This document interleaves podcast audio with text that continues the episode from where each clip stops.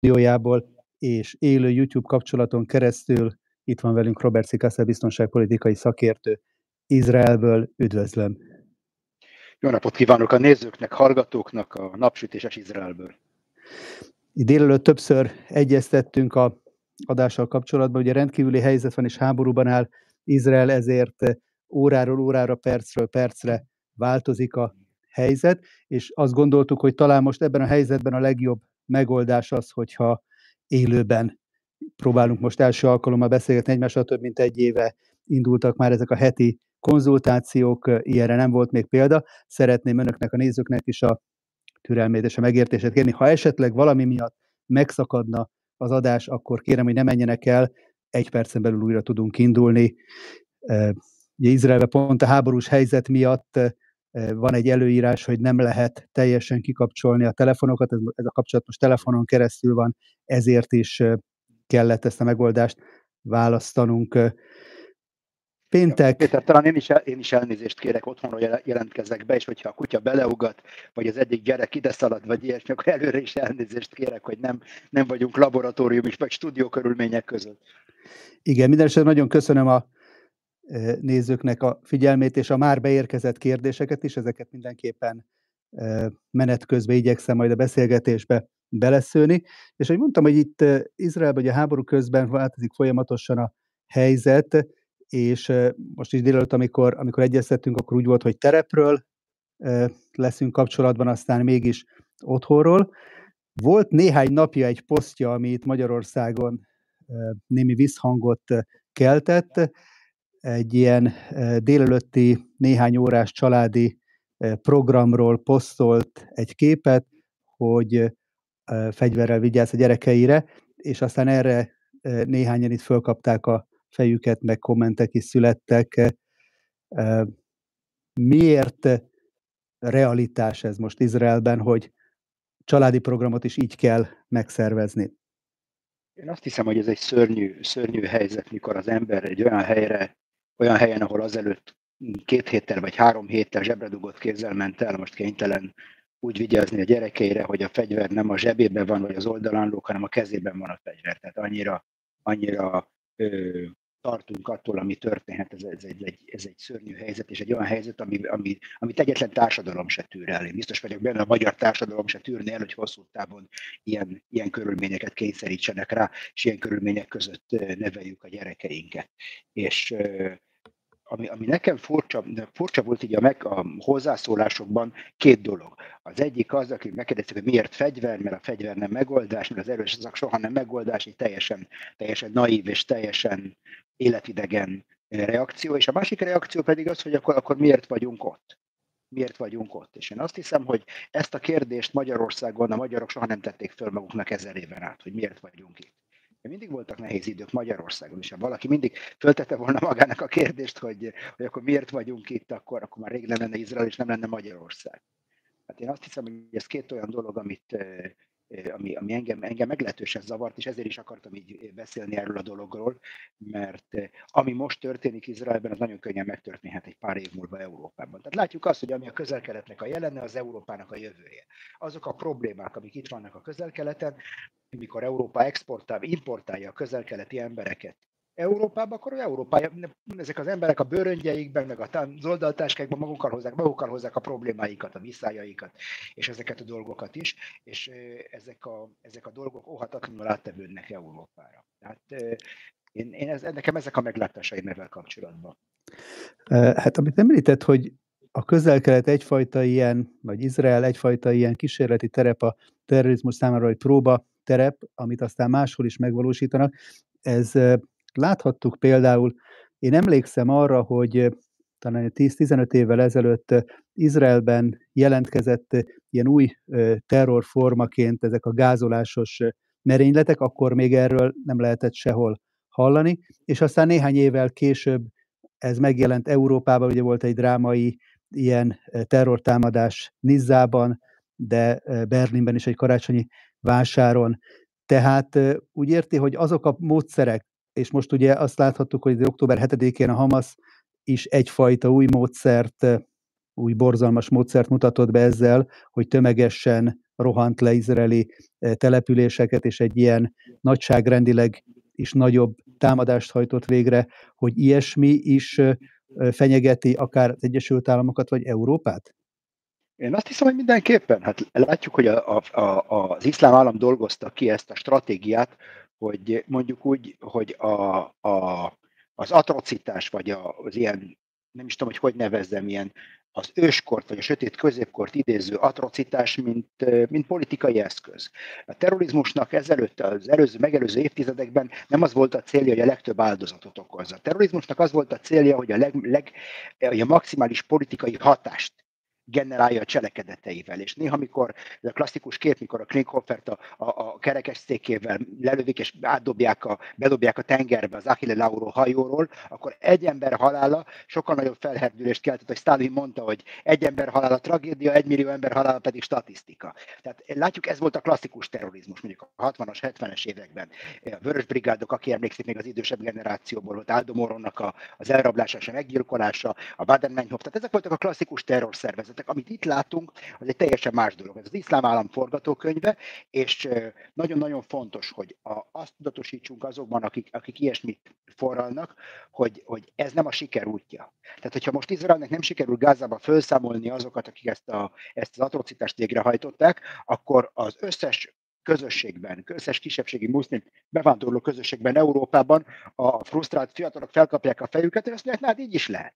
Így is lehet. És hogyha eléggé erőszak, ha eléggé kegyetlen vagy, az atrocitások eléggé borzalmasak, akkor lesz elég bolond a nyugati világban, aki fölkarolja az ügyedet, és megtapsol, és kimennek tüntetni a többi terror támogatóval együtt. És akkor, akkor ne, legyünk, ne csodálkozunk, hogy ezt fogjuk látni Párizs külvárosaiban, meg, meg Stockholm külvárosaiban, meg a többi ilyen bevándorló gettóban, Londonban például talán Londonban láttuk ennek a legmarkánsabb jeleit, mikor, mikor tudatosan elgázolták a briteknek a, a briteknek a legfontosabb megemlékezési ünnepét, egyszerűen elgázolták egy másik egy másik eseménnyel, mivel gyakorlatilag mit mondtak ebben? Azt mondták, a mi, mi kultúránk, a mi értékeink fontosabbak, mint a ti értékeitek, a mi kultúránk fontosabb, mint a ti kultúrátok, a mi szokásaink fontosabbak, mint a ti szokásaitok. Ez volt, és mi fogjuk eldönteni, hogy, hogy mi érvényesül ezeken a szigeteken. Tehát én azt hiszem, hogy az irány az, irány az nagyon, nagyon pessimista. Van egy visszatérő vita a terrorizmussal kapcsolatban, hogy mennyire szabad például a médiában helyet adni a terror támadásoknak, meg a terror, terroristák követeléseinek, mert ugye az egyik vélemény szerint, ha ezeket bemutatjuk, akkor ezzel tulajdonképpen segítünk a nézeteiknek, meg a céljaiknak a publikálásához. De van egy másik nézet is, és amely talán inkább Izrael ezt az utat választja, hogy beszélnek és bemutatják azokat a borzalmakat, amennyire lehet, és amennyire ez, ez egy elviselhető mértéket ölt, amelyik, amik, amik történnek. Ez Európában elmaradt, talán mi is beszéltünk arról, hogy amikor Franciaországban, Párizsban voltak ilyen nagyszabású terrortámadások, akkor ott történtek ilyen ISIS-szerű, nagyon brutális, vagy a kibucokban is láthat, lehetett tapasztalni, nagyon brutális, kegyetlenségek, európai fiatalokkal szemben, de erről az európai média nem számolt be, és általában is az a tapasztalat, hogy nagyon igyekeznek fedő alatt tartani. Hol lehet ebben a helyes utat megtalálni? Egyértelmű, hogy egy spektrumon vagyunk, egy tengelyen vagyunk, és van két ellentétes pólus, és a kérdés az, hogy a két pólus között, között hol mérjük be azt az arkimédeszi pontot, ahonnan ki tudjuk mozdítani a sarkaiból a Földet. Tehát ez, ez a kérdés. Erre nincs jó válaszom, ugyanakkor nekem, nekem na, van egy olyan gyanúm, hogy a politikusok nem szemérmességből, vagy az áldozatok iránti kegyeletből nem mutatják be ezeket a képeket. Egyszerűen, ahogy, ahogy a régi királyok mondták, hogy boszorkányokról, akik pedig nincsenek említés, ne essék. Ameddig nincs terrorizmus, és ameddig nem említés, ne essék róla, de addig nincs semmi. Tehát gyakorlatilag, mivel körülbelül 20 évet szolgáltam a rendőrségen, pontosan tudom, hogy ez mennyire a, a, a rendőrségi stat, statisztikusoknak a, a kreativitásán múlik, hogy a, hogyan lehet szétírni a, a, még, a gyilkosságokat is, de még olyan dolgokat, mint fegyveres rablás, meg rablásokat, meg ezeket a dolgokat milyen szépen szét lehet írni, és milyen könnyen át lehet írni egy, egy terrorcselekmény köztörvényesre, és akkor, akkor, akkor hogy el vagyunk telve magunkkal, hogy Európa megoldotta a terrornak a problémáját, mert nincs terrorizmus. És akkor azt tapasztaljuk, hogy, hogy Stockholmban minden nap, vagy Svédországban minden általában minden nap gyilkosság fővárosa lett Európában, Európának minden nap kézigránátokat dobálnak, és hogy most mi ennek a pontos mércéje, hogy mennyi ebből a köztörvényes, mennyi ebből a, bűn, a, bűnszerve, a bűnszövetkezetek közötti harc, és mennyi, a külön, mennyi ennek a politikai indítatása. Én azt hiszem, hogy az a polgár, akinek a gyerekét megölik egy ilyen, egy ilyen tűzharc során, ennek teljesen mellékes. Én, és megint csak azt tudom mondani azoknak, akik relativizálják ezeket a dolgokat, a terroristákat nem az ideológiájuk teszi terroristává, hanem a tetteik, a cselekedeteik cselekedeteik. Tehát valakinek lehet egy teljesen, és látjuk különben, látjuk is ezeket a dolgokat, az ökoterrorizmust, valakinek lehetnek nagyon fenkölt és nagyon olyan céljai, olyan értékei, amikkel mindannyian azonosulni tudunk, viszont az eszközök, amikkel ezeket a, ezeket a célokat megpróbálják elérni, azok teljesen terrorista eszközök. És hogy csak egy példát mondjak, a 80-as években egy ilyen öko-terrorista szervezet levélbombákat küldött több brit parlament, több brit, brit miniszternek, egy minisztert meg is öltek, ha jól emlékszek. Tehát a, a cél lehet, nagyon fenkölt, nagyon vonzó cél, ugyanakkor az eszközök teljesen, teljesen vállalhatatlanok lehetnek. Ezt azoknak mondom, akik, akik szimpatizálnak a palesztinoknak az ügyével, nincs ebben semmi probléma. A palesztinek ugye egy, egy sikon áll a tibetiek, a tudom én, katalánok, tehát bármilyen más népnek az ügyével, maga az ügy. Az, hogy mit tesznek ennek az ügynek az elérés, ez egy teljesen más dolog. És hogyha itt összehasonlítjuk a, a tibetieket mondjuk a palesztinokkal, akkor két teljesen, két teljesen más nemzeti mozgalmat látunk, az egyik iszonyatosan destruktív saját magára nézve is, a másik pedig egy ilyen quietista, egy ilyen csendesen csendesen szenvedő mondjuk, vagy, vagy csendesen tiltakozó nemzeti mozgalmat látunk. És nem látjuk azt, hogy az erősebb, erőszakosabb módszer sikeresebb lenne, mint a nem erőszakos.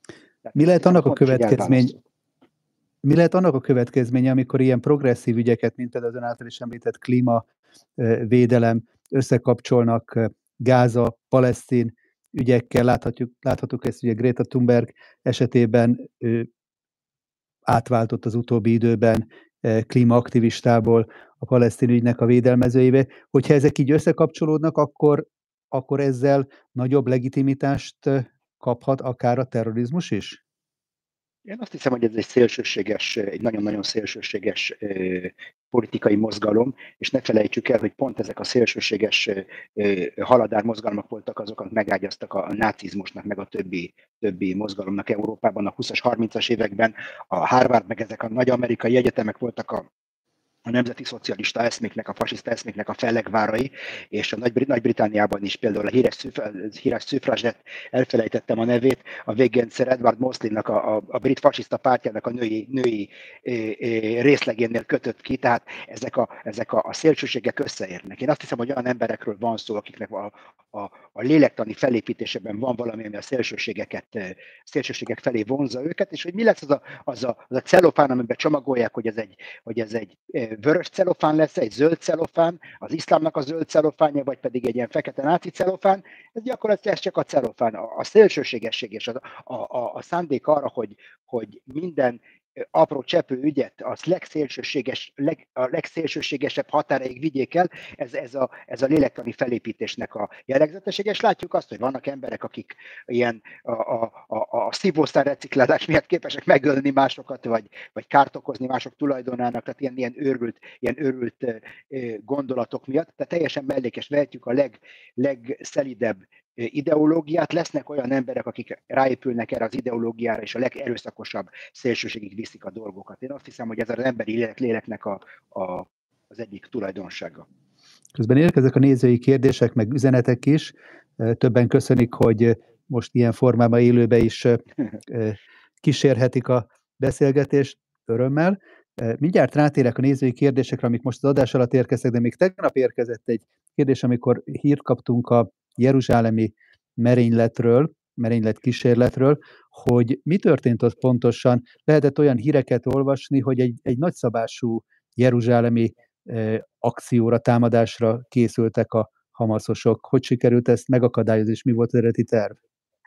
Hát, az előbb beszéltünk erről a copycat dologról, hogy, hogy látják a sikert, és megpróbálják ezt a sikert reciklálni, mondjuk így újra hasznosítani, mint egy mint Greta Thunberg a szívószálat, mondjuk úgy. Vagy nem akarok, már nem akartam durvább példát mondani, ezért, ezért szívószálat mondtam.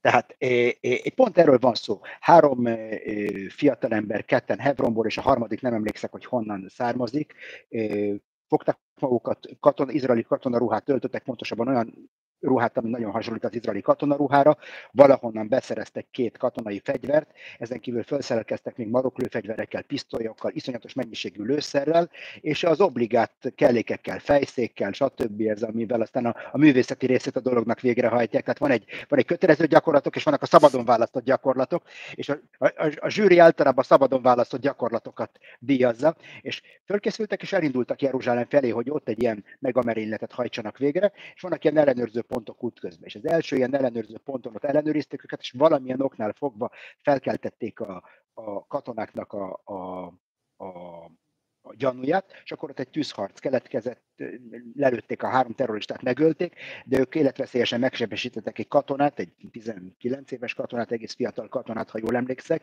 megsebesült egy másik katona, egy határvadász is, megsebe, is megsebesült, ott vannak civil biztonsági emberek, azt hiszem azok között is voltak sebesültek. A katonát próbálták újraéleszteni, de nem sikerült, és akkor a végén, a végén életét vesztette, de sikerült megakadályozni egy nagyon-nagyon súlyos merényletet Jeruzsálemben. Tehát látjuk, hogy már vannak olyanok, akik látják a sikert, és látják olyanok, akik van, és vannak olyanok, akik megpróbálják, megpróbálják olyanok lenni, mint a gázai nagyok. És rátérve akkor a mostani aktuális helyzetre. Ugye azt lehet látni, hogy az izraeli hadsereg körbevette, hermetikusan lezárta Gázának az északi részét, és Gáza városnak is egy részét már átfésülte. Milyen akciók zajlanak most, és mi ennek a az ütemezése, hogyan, hogyan lehet most elképzelni a, akár ezekbe a percekbe folyó műveleteket, nyilván nem a konkrét eseményeket, de a jellegüket. Gázát úgy kell elképzelni, mintha öt Lego kockát egymásra tennénk, és a két felső Lego kockát hívjuk Gáza északi részének, a felső az az északi kormányzóság, és az alatt levő pedig a gázai kormányzóság.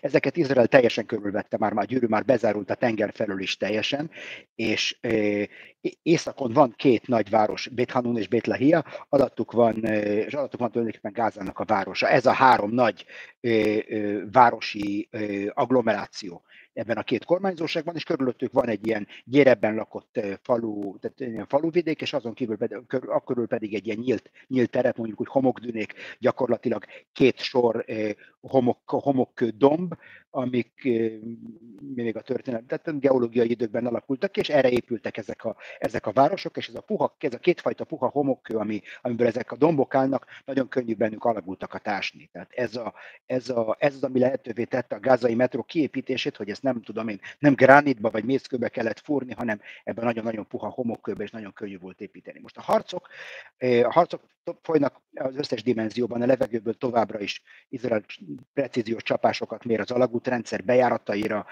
terror célpontokra, és a, a szárazföldi szinten, a felszíni szinten Gáza városának a legtöbb külvárosában már ott van az izraeli hadsereg. Hanun teljesen megszállta a hadsereg, szinte vagy szinte teljesen megszállta. Lahiabnak az, az ostroma most kezdődik tulajdonképpen, tehát most kezdik elfoglalni, és, és utána tisztogató akciókat hajtani végre, hogy kifüstöljék az összes terroristát. És ebben párhuzamosan van egy fókuszpontja ennek az egésznek, az a, a, a, a, a Sifa kórház eh, Gázában, amiről, eh, amivel kapcsolatban az a feltételezés, hogy alatta van egy hatalmas alagútrendszer, és a, a Führer bunker kiavították, hogy helyesen mondjam, de az angol nyelv mindent elgázol, és néha az ember rosszul ejti ki a dolgokat, tehát van egy Führer bunker alatta valószínűleg, és eh, hogy hol van pontosan a lejárata, még nem tudjuk pontosan, találtak egyenlőre egy alagút bejáratot, és tisztában kell lenni avval, hogy lehet, hogy a nyugati média szaftos dolgokat akar, és minél több, minél klikkelhetőbb, minél több klikkelhető hírt akar minél hamarabb. Itt katonáknak és túszoknak az életéről van szó. Túszoknak és katonáknak az életéről a fontossági sorrendben. És ezért kutyákat használunk, robotokat, nagyon-nagyon lassan, nagyon módszeresen, nagyon lassan halad előre minden. És ennek a gyümölcs az, hogy látjuk, hogy relatíve, tudom, hogy borzalmas ilyet mondani, de, de relatíve kevés áldozatot tett a, ez, a, ez a szárazföldi hadjárat. És akkor a következő szinten pedig a a, a talaj szintje alatt van ez az alagútrendszer, és ott annak a peremén mozog gyakorlatilag az izraeli hadsereg. Nagyon sok kiáratot, ilyen az alagútaknak a kiáratát berobbantották, lerombolták, nagyon sok föld alatti alagútrendszer támadtak meg ezekkel a mérehatoló bunkeromboló bombákkal. Volt két ilyen nagyon fontos támadás, az, az egyik egy olyan célpontot ért, egy olyan bunkert ért, ahova nem a, gáza, nem a gázai gyerekek voltak, hanem Gázának a katonai vezetése, és egy másik ilyen bunkerbe pedig a Gázának a politikai vezetése, az a figura, akit Gáza miniszterelnökének hívnak, teljesen mellékes, nincs semmi jelentőség ennek a pozíciónak, pontosan tudjuk, hogy kik azok, akik diktálnak Gázában, de ezeket a vagy hat vagy hét ilyen nagyon fontos gázai tisztviselőt sikerült megölni ezek, ezek, ez során a támadások során, és a, a Sifa kórház mellett, a kórház mellett levő, mellett levő épületben találtunk két holttestet, a hadsereg talált ott két holttestet, egy idős, egy idős rák, rák túlélő hölgynek a, a holttestét, akit az elrablása után gyilkoltak meg, és egy 19 éves katonájának a holttestét, akit szintén az elrablása után gyilkoltak meg. Én, mivel ugyanabban az épületben találták meg mind a két holttestet, én nem tartom kizártnak, hogy ott vannak még további holttestek, de ez csak az én spekulációm, én nem akarok evel kapcsolatban semmi biztosat állítani. Ilyenkor a, a, az eljárás az, hogy a hadsereg először megpróbálja beazonosítani egy, pozitívan a holttesteket. Néha annyira szén, olyan, olyan szénvéget holttestekről van szó, hogy még ezekkel a genetikai vagy a, a fog fogászati módszerekkel se lehet beazonosítani, nagyon nehéz beazonosítani őket. Még Izraelben még mindig több tucat ilyen holttestünk van, nem, nem tudtuk beazonosítani őket, csecsemők, gyerekek közöttük borzalmas, és miután beazonosítják, utána értesítik le a családot, hogy, hogy ö, ö, igen, ez, ez ő szeretteik. Tehát itt, itt tartanak a harcok tulajdonképpen. És talán még egy gondolat, Péter, ha megengedi, folyik az előkészítés a Gáza déli részének a, a megtámadására, és látunk egy, egy portját, egy ilyen betörést, ami szintén buldózerekkel, elő, pont mint az, amilyet az északi részen látunk, látjuk, hogy előkészítik a, a, a szárazföldi manőver a Gáza déli részén is, Han Yunes irányába, ahol valószínűleg oda vonult vissza a Hamas vezetése. Ezek az izraeli áldozatok a holtestelyek itt megtaláltak, akkor tehát olyan személyekről van szó, akiket eddig túszként tartottak. Nyilván, tehát azt gondolták róluk, hogy elhurcolták, de a Hamasznak a fogságában vannak. Lehet arról tudni, hogy, hogy mikor veszthették az életüket, vagy, vagy lehet ebből bármit következtetni a többi túsznak a sorsára? A katonalányjal kapcsolatban egyértelműen tudjuk, hogy életben volt, mikor fogságba ejtették, tehát láttunk képeket erről, hogy elviszik, és a Hamas küldött egy videót is. Tehát küldött egy videót a szüleinek, mikor még élet, életben volt, és a videó után egy pár órára a hadsereg közölte a családdal, hogy a kislányt megölték. Tehát legyünk tisztában, hogy egy egyenruhás gimnazistáról van szó, aki ezelőtt egy fél évvel még az iskolapadban ült. Ezek, akinek van gyereke, ez egy borzalmas dolgok ezek. Borzalmas dolgok, és nem ha, nyílt harcban estek el, ez, esett el ez a kislány, hanem elrabolták, és ki tudja, mit csináltak még vele, mielőtt megölték. Tehát nem is, nem is akarok gondolni ezekre a dolgokra. De én azt hiszem, hogy a, a, a mielőtt még, az Úristen mindenképpen meg fog nekik fizetni, de előtte valószínűleg mi nyújtjuk be nekik a számlát. A tegnapi napon kaptunk egy videót, mi is bemutattuk magyar fordításban itt a csatornánkon, meg lehet tekinteni. Az izraeli hadsereg a Al-Shifa kórháznak egy részlegét, egy diagnosztikai MRI részleget átfésült, és ott, ez még ugye a felszín fölött van, tehát nem, a, nem az alagutakról van szó, a felszín fölött a normál kórházi részlegben gyakorlatilag egy fegyverraktárat talált, ilyen menetkész terror terrorista egységcsomagokat, amit a hamaszosoknak csak meg kellett volna fogni, és, és indulhattak is a bevetésre. Itt a, az emeri készülékek mögött elrejtve. Ezekből milyen következtetéseket le, le, levonni, hogy hogyan működhetett ez a kórház úgymond idézőjelben békeidőkben? Gyakorlatilag ez egy kórház volt, azért volt kórház, mert kell legyen egy kórház mindenütt, és sok ilyen kórház volt a, a, Sifa kórház, az Ásifa kórház csak az egyik ezek közül a kórházak közül. Láttuk a Rantiszi kórházban ugyanezeket a dolgokat, a, a Katari kórházban szintén, az Indonéz kórházban szintén. Tehát látjuk azt, hogy itt nem egy ilyen véletlen botlásról, vagy egy helyi kezdeményezésről van szó. Itt arról van szó, hogy a gázai terrorrezsim tudatosan építette rá a katonai infrastruktúráját ezekre a kórházakra, pontosabban a kórházak alá, vagy a kórházak belsejébe. Tehát az még teljesen elképzelhető lett volna, hogy van egy ilyen campus, egy ilyen egy terep, ahol van egy, egy ilyen egy, telep, ahol van több kórházi létesítmény, és van mellett egy épület, amelyik katonai célokat szolgál, ezt még meg tudtam volna érteni. De látjuk hogy itt, ahogy, ahogy ön is mondta, hogy a, a szobáknak a szintjén, vagy a kortermeknek a szintjén történt ez a, ez a ez, a, ez az álcázás mondjuk úgy, vagy a rejtése ezeknek az eszközöknek, és az igazán fontos dolgok nem is a fegyverek, amiket a hadsereg talált, hanem rengeteg számítógépet találtak, ilyen hordozható, ilyen laptop számítógépeket, és ez az adatok kiértékelése most folyik, már tudjuk azt, hogy nagyon sok információ van rajtuk, ami a tuszokkal kapcsolatos. És ilyenkor fölteszem mindig a kérdést, azok a nyugati médiaorganumok, amik azt mondják, hogy hát a hadsereg még nem szolgáltatott elég elégséges bizonyítékot arra, hogy ezek a kórházak katonai létesítmények lennének, ami igazolja ezt a támadást. Én nem tudom pontosan, mi lenne az elég,ség, mi az elégséges. Tehát mit kell találni egy kórházban, rohampuskákon, tudom én, egy autón, ami, egy olyan autón, aminek részt kellett volna venni ebben a rajtaütésben, robbanóanyaggal felszerelve, tehát egy olyan autó, amely pokolgépes autó lett volna, ebben hajtottak volna be Izraelbe a terroristák, valamilyen oknál fogva nem vitték el, és a pokolgépes autó tulajdonképpen ott maradt a kórház területén, és ezt is megtalálták. Tehát mit kéne még találni? Tehát egy, egy interkontinentális balisztikus rakétát, egy atomtengerjárót, hogy mit kéne találni, hogy kielégítsük a, a nyugati médiának a, a, a, a szkepticizmusát, mondjuk úgy.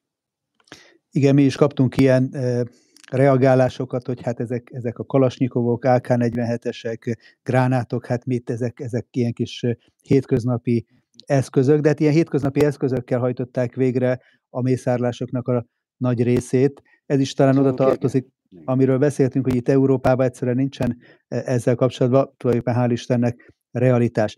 E, realitás Péter, még egy megjegyzést.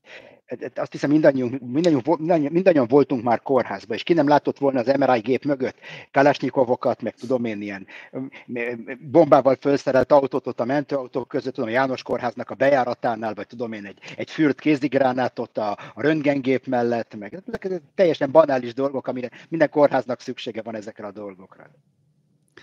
Igen, azt is lehetett látni ebben a videóban, hogy azok a biztonsági kamerák, amelyek föl vannak szerelve a kórházba, azokat gondosan leragasztották korábban valamikor. Mit lehet ebből azért levonni következtetés?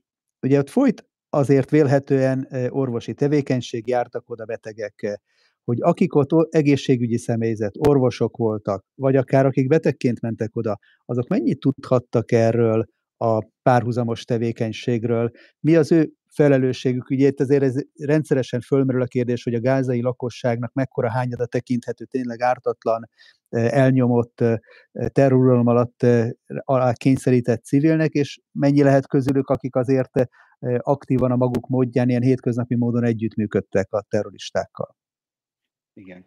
Hát ismerjük ezt a könyvet, a hétköznapi emberek, ennek angolul más a címe, de egy ismert, ismert könyv, tehát hétköznapi emberek csináltak a, a, a holokausztot is, tehát ez nem, nem, nem három-négy szörnyetek csinálta, hanem teljesen hétköznapi emberek, és biztos vagyok benne, a kórház személyzete pontosan tudta, miről van szó, hogy mennyivel értettek ebben egyet, vagy nem értettek egyet, ez, ez, ez mellékes. Ami, amit tudunk a gázai eh, civileknek a felelősségéről, tudjuk, hogy az atrocitások egy részét legalább gázai civilek követték el, az a, az ezer civil, akik a, a, a Nukbe terroristái után átömlöttek az izraeli határon kapákkal, meg fejszékkel, meg késekkel, meg amivel lehetett, és akkor mentek atrocitálni, meg fosztogatni. Tehát ezt tudjuk, azt is tudjuk, hogy a, a Sifa kórház e, elfoglalása előtti héten ott volt egy ilyen politikai tudom én, egy ilyen fesztivál, vagy valami ilyesmit rendezett a Hamas ilyen óriási képernyőkkel, több ezer ember, több ezer gázai civil volt ott, és nem valószínű, hogy erőszakkal hajtották volna oda, hogy ünnepeljék a képeket, és ezeken a nagy képernyőkre vetítette a, a Hamas a sikereit, hogy milyen sikereket értek el október 7-én, ezzel próbálták feltüzelni a lakosságot, és a civil lakosság ott volt. És én azt hiszem, hogy itt van itt egy csapda, van itt egy csapda, mert itt két lehetőség van.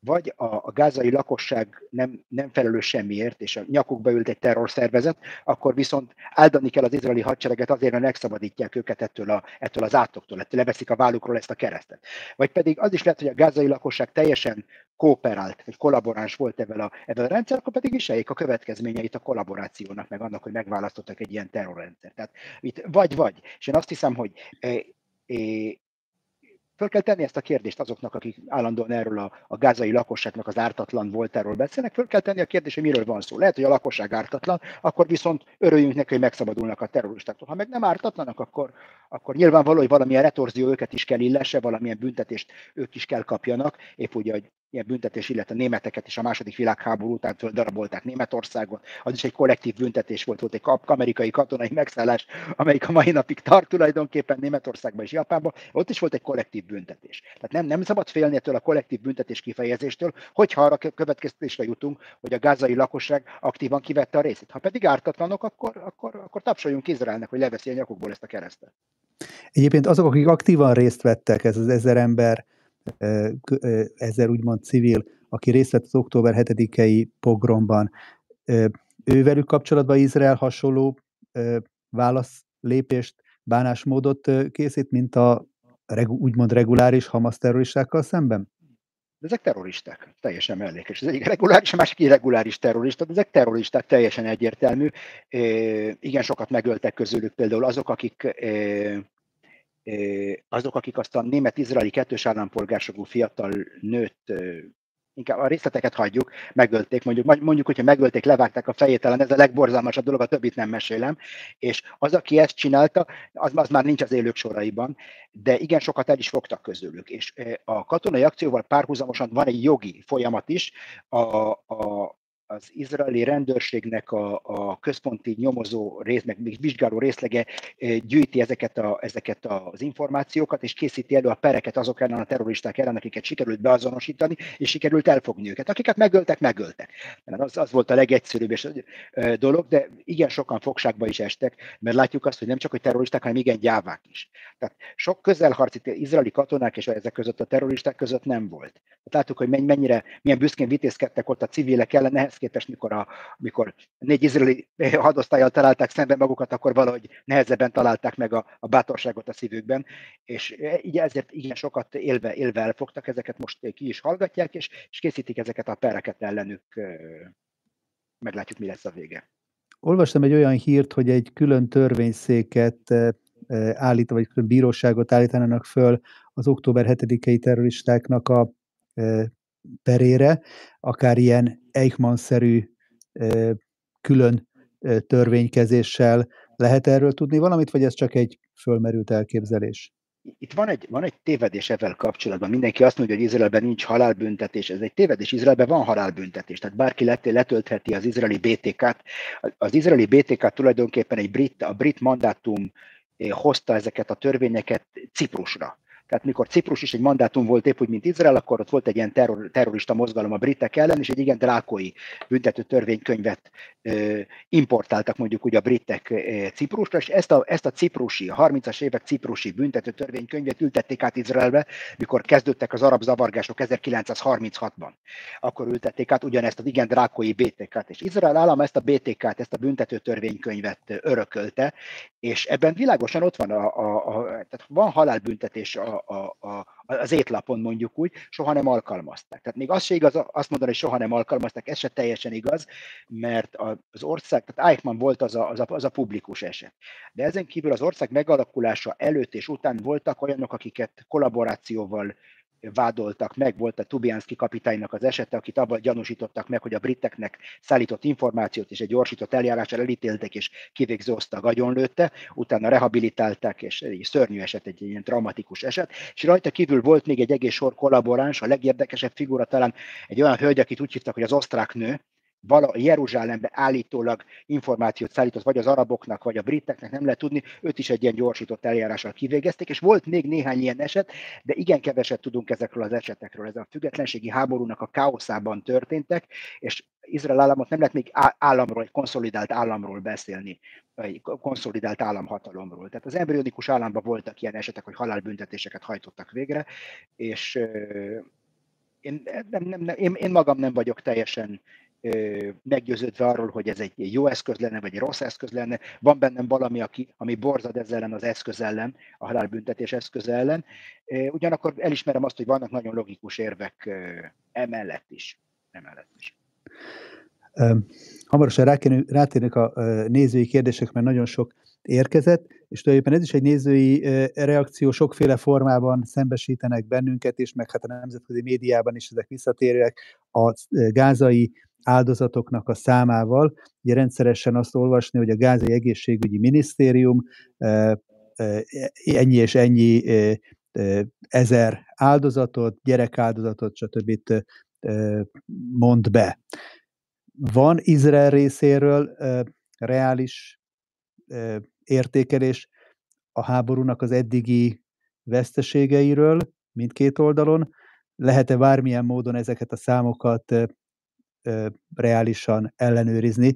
Mit tartalmaznak egyáltalán ezek a bemondott számok?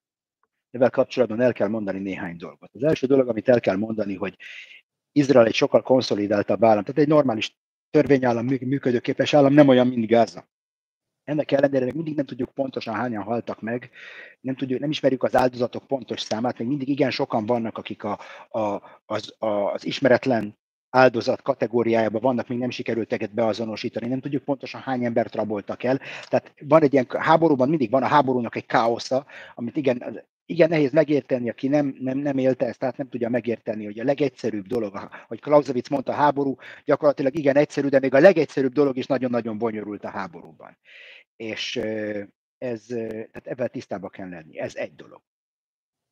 A másik dolog az, hogy láttuk azt, hogy a Hamas nem az igazmondásnak a, a, a, a mondjuk hogy a példaképpen. Láttuk ezt a, a, a kórházat ért rakétatámadással kapcsolatban is, és egy sor egész más esettel kapcsolatban láttuk, hogy a, mondjuk a szavukon nem lehet elmenni, és azt én igen furcsának tartom, hogy mondjuk a nyugat, nagy nyugati sajtóorgánumok a, a Hamasnak a közleményeit készpénzként kezelik, igazságként vagy kinyilatkoztatásként kezelik, ugyanakkor, mint a saját hadsereg, az amerikai hadsereg jelent valamit, akkor azt mondják, hogy az amerikai hadsereg állítása szerint, akkor azt, azt már egyből minősítik. Tehát nekem az, értéke, az értékrendjük egy kicsit furcsa nekem, de hát mindenki aztán majd mindenki nézzen tükörbe. Nem vagyok kardiológus, hogy a szívükbe lássak bele, hogy mi van a szívükben. Tehát ez, amit el kell mondani. Még egy dolog, amit el kell mondani, hogy a, a Hamas automatikusan azt a több ezer terroristát, akit megöltünk ezekben a harcokban, úgy Izraelben, mint, mint már a gázai akció során, ezeket is beleszámítják abba, nem tudom, abba a négy vagy öt, öt számjegyű számba, amivel dobálózni szoktak. Tehát ezek is benne vannak abban a kosárban. Hogy hány civil áldozat van, szerintem senki nem tudja. Nagyon sok áldozat van a romok alatt. Hogy ezeknek az áldozatoknak a hány százaléka civil, és, és hány százaléka katona, ezt, ezt nem tudjuk, talán soha nem fogjuk tudni, de, de tudjuk azt, hogy Gázának, Gázában volt egy igen számottevő 30-40 ezer fős fegyveres ereje a Hamasnak, plusz egyéb fegyveres csoportok is, és ismerve ezeknek a területeknek a dinamikáját, itt szinte minden család, minden ilyen klán egy külön fegyveres csoport. Tehát minden családban vannak fegyverek, minden családban vannak fegyveres férfiak, mert így tudják megvédeni a, a családot vagy a klánt a másik, a többi klánnal való harcban, hogy a kerítést ne egy méterrel arrébb tegyék, hanem meg ne vigyék el a tevéjéket, meg ezek a dolgok. Tehát az igazság az, hogy nem tudjuk, hogy nem tudjuk, hogy mik azok a számok, amikről szó van, és csak azt tudom mondani, hogy ez itt az utolsó gondolat, hogy a proporcionalitás a háborúban az nem, szám, nem a számokról szól. Nem a számokról szól. Itt két vizsga van tulajdonképpen minden katonai akció előtt. Az első vizsga az, amin át, amin át kell menni a haditervnek, hogy a célpont az egy legitim katonai célpont-e vagy sem. Ez az első kérdés. És a második kérdés pedig, hogy a várt katonai használt támadásnak az nem lesz-e kisebb, mint az a kár, amit okozunk, vagy nem lesz-e diszproporcionális, nem lesz, hogy lehet ezt szépen mondani magyarul a diszproporcionális. Arányosság nem, nem, nem, ez aránytalan az okozott áldozatok számában. Egy klasszikus példa erre, amikor Salah Shadét megölte Izrael az úr 2003. évében, ha jól emlékszek, a Hamas katonai szárnyának a fő terroristája volt, egy, egy helikopter rálőtt egy, egy Hellfire rakétát, és megölte, 14 civil halt meg vele. És Izraelben ez egy trauma volt, hogy egy, egy, egy terrorfőnök megölésért 14 civil, civil vesztette az életét, ezt nem tudtuk, hogy ez, de ez így alakult, az autó tele volt robbanóanyaggal, meghalt 14 civil, és azóta igen-igen érzékeny lett mondjuk úgy a, a, a katonai vezetés és a közvélemény is ezekre a dolgokra. Tehát ilyen arányok elfogadhatatlanok. És én azt hiszem, hogy Ellen Dershowitz mondta azt, a híres jogász mondta azt, hogy a modern háborúk történetében ilyen, soha nem volt ennyire alacsony a, a civil áldozatok száma a fegyveres áldozatokhoz képest az ő benyomása alapján, ő a nemzetközi jognak is a szakértője. Tehát én azt hiszem, hogy összehasonlítva az amerikaiaknak, meg a szaudiaknak, meg a, a, a, az amerikai, meg az oroszoknak a közel-keleti akcióival, itt kirívóan alacsony a, a, a civil áldozatok száma, nem látunk szőnyegbombázásokat, nem látunk támadásokat ilyen civil, civil vagy esküvőkkel, az amerikaiak egy esküvőn megöltek 60 embert, mikor Al-Zarqawit, a, az iszlám állam egyik megalapítóját megölték, akkor, akkor egy F-16-os rádobott egy egy tonnás bombát, 60 ember meghalt az esküvőn. Tehát ilyen dolgokat itt nem látunk, nem is voltak ilyen állítások. Meglátjuk majd a háború végén, mi volt az eredmény, és ter- teljesen egyértelmű, hogy minden civil áldozat az, az, az, az egy tragédia. Egy tragédia nekünk, tragédia Izrael legitimitásának is, tehát tragédia mindenféleképpen. Hát azt láthatjuk, hogy lassan két éve tart az ukrajnai háború, és nem tudjuk azt, hogy valójában még nagyságrendese, hogy mennyi áldozata volt egyik vagy másik oldalon, és érdekes módon valóban ott nem szoktak ilyen bemondásra elfogadni számokat. De visszatérve Gázára, mit lehet tudni, hogy említette a Hamas vezetőket, hogy Hamas legfelső vezetéséből ki, ki merre lehet, mi az a legmagasabb szint egyáltalán, ameddig Izrael eddig el tudott jutni? Hát, amint mondtam, Izrael eddig sikerült megölni a, a Hamasnak a miniszterelnökét, sikerült megölni e, ilyen dandárparancsnok szintű katonai parancsnokokat, tehát ezek voltak a legmagasabb rangok, a, a, a, amiket sikerült megölni. Nagyon sok zászlaj parancsnokot, század parancsnokot és e, egyéb e, parancsnoki beosztású Hamas tisztviselőt sikerült megölni. Ezeknek egy része e, nem csak katonai rangot viselt, hanem technokraták is voltak a saját szervezetekön belül, mondjuk a Hamas légiszárnyának voltak a parancsnokai, a Hamas mesterlövészeinek a vezetője, a Hamas eh, eh, tankvadászainak a, a parancsnokát megölték, a, a, a Hamas rakéta szárnyának mondjuk úgy a, a parancsnokát megölték, ezeket sikerült megölni. A felső vezetés az szinte biztos, hogy a háború első napjaiban elmenekült Hanyonezbe, a Gaza déli részére, és akik ott maradtak a, a Sifa kórház alatt, azok a technokraták voltak, akik ezt, a, ezt a, az ellenállást vezették Izrael ellen az észak, két északi kormányzóságban, és akik most is gyakorlatilag vezetik a harcot. Valószínűleg a Gáza északi részén a, a, a Hamasnak a katonai ereje már nem küzd koherens katonai erőként, talán a Szabrá zászlóaj és a hozzá csapódott fegyveresek volt az utolsó ilyen koherens katonai erő, amelyik koherens katonai erőként védekezett. Amit látunk, azok ilyen elszigetelt fegyveres csoportok, akik harcolnak még, és most, most jön egy elég, elég hosszú fázis, mikor ezeket kell majd felszámolni.